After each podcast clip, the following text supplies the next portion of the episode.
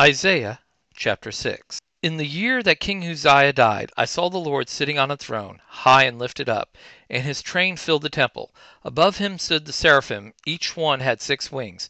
With two he covered his face, with two he covered his feet, with two he flew. One called to another and said, Holy, holy, holy is Yahweh of armies: the whole earth is full of his glory. The foundations of the threshold shook at the voice of him who called, and the house was filled with smoke. Then I said, Woe is me, for I am undone, because I am a man of unclean lips, and I live among a people of unclean lips, for my eyes have seen the King, Yahweh of armies. Then one of the seraphim flew to, him, to me, having a live coal in his hand, which he had taken with his tongs from off the altar. He touched my mouth with it, and said, Behold, this has touched your lips, and your iniquity is taken away, and your sin forgiven.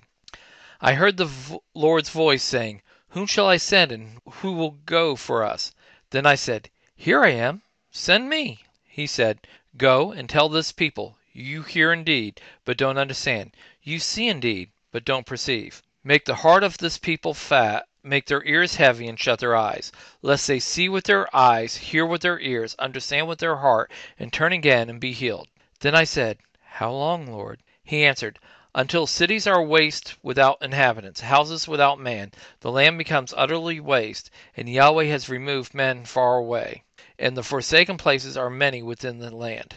If there is a tenth left in it, that also will in turn be consumed, as a terebinth and as an oak whose stump remains when they are cut down, so the holy seed is its stump.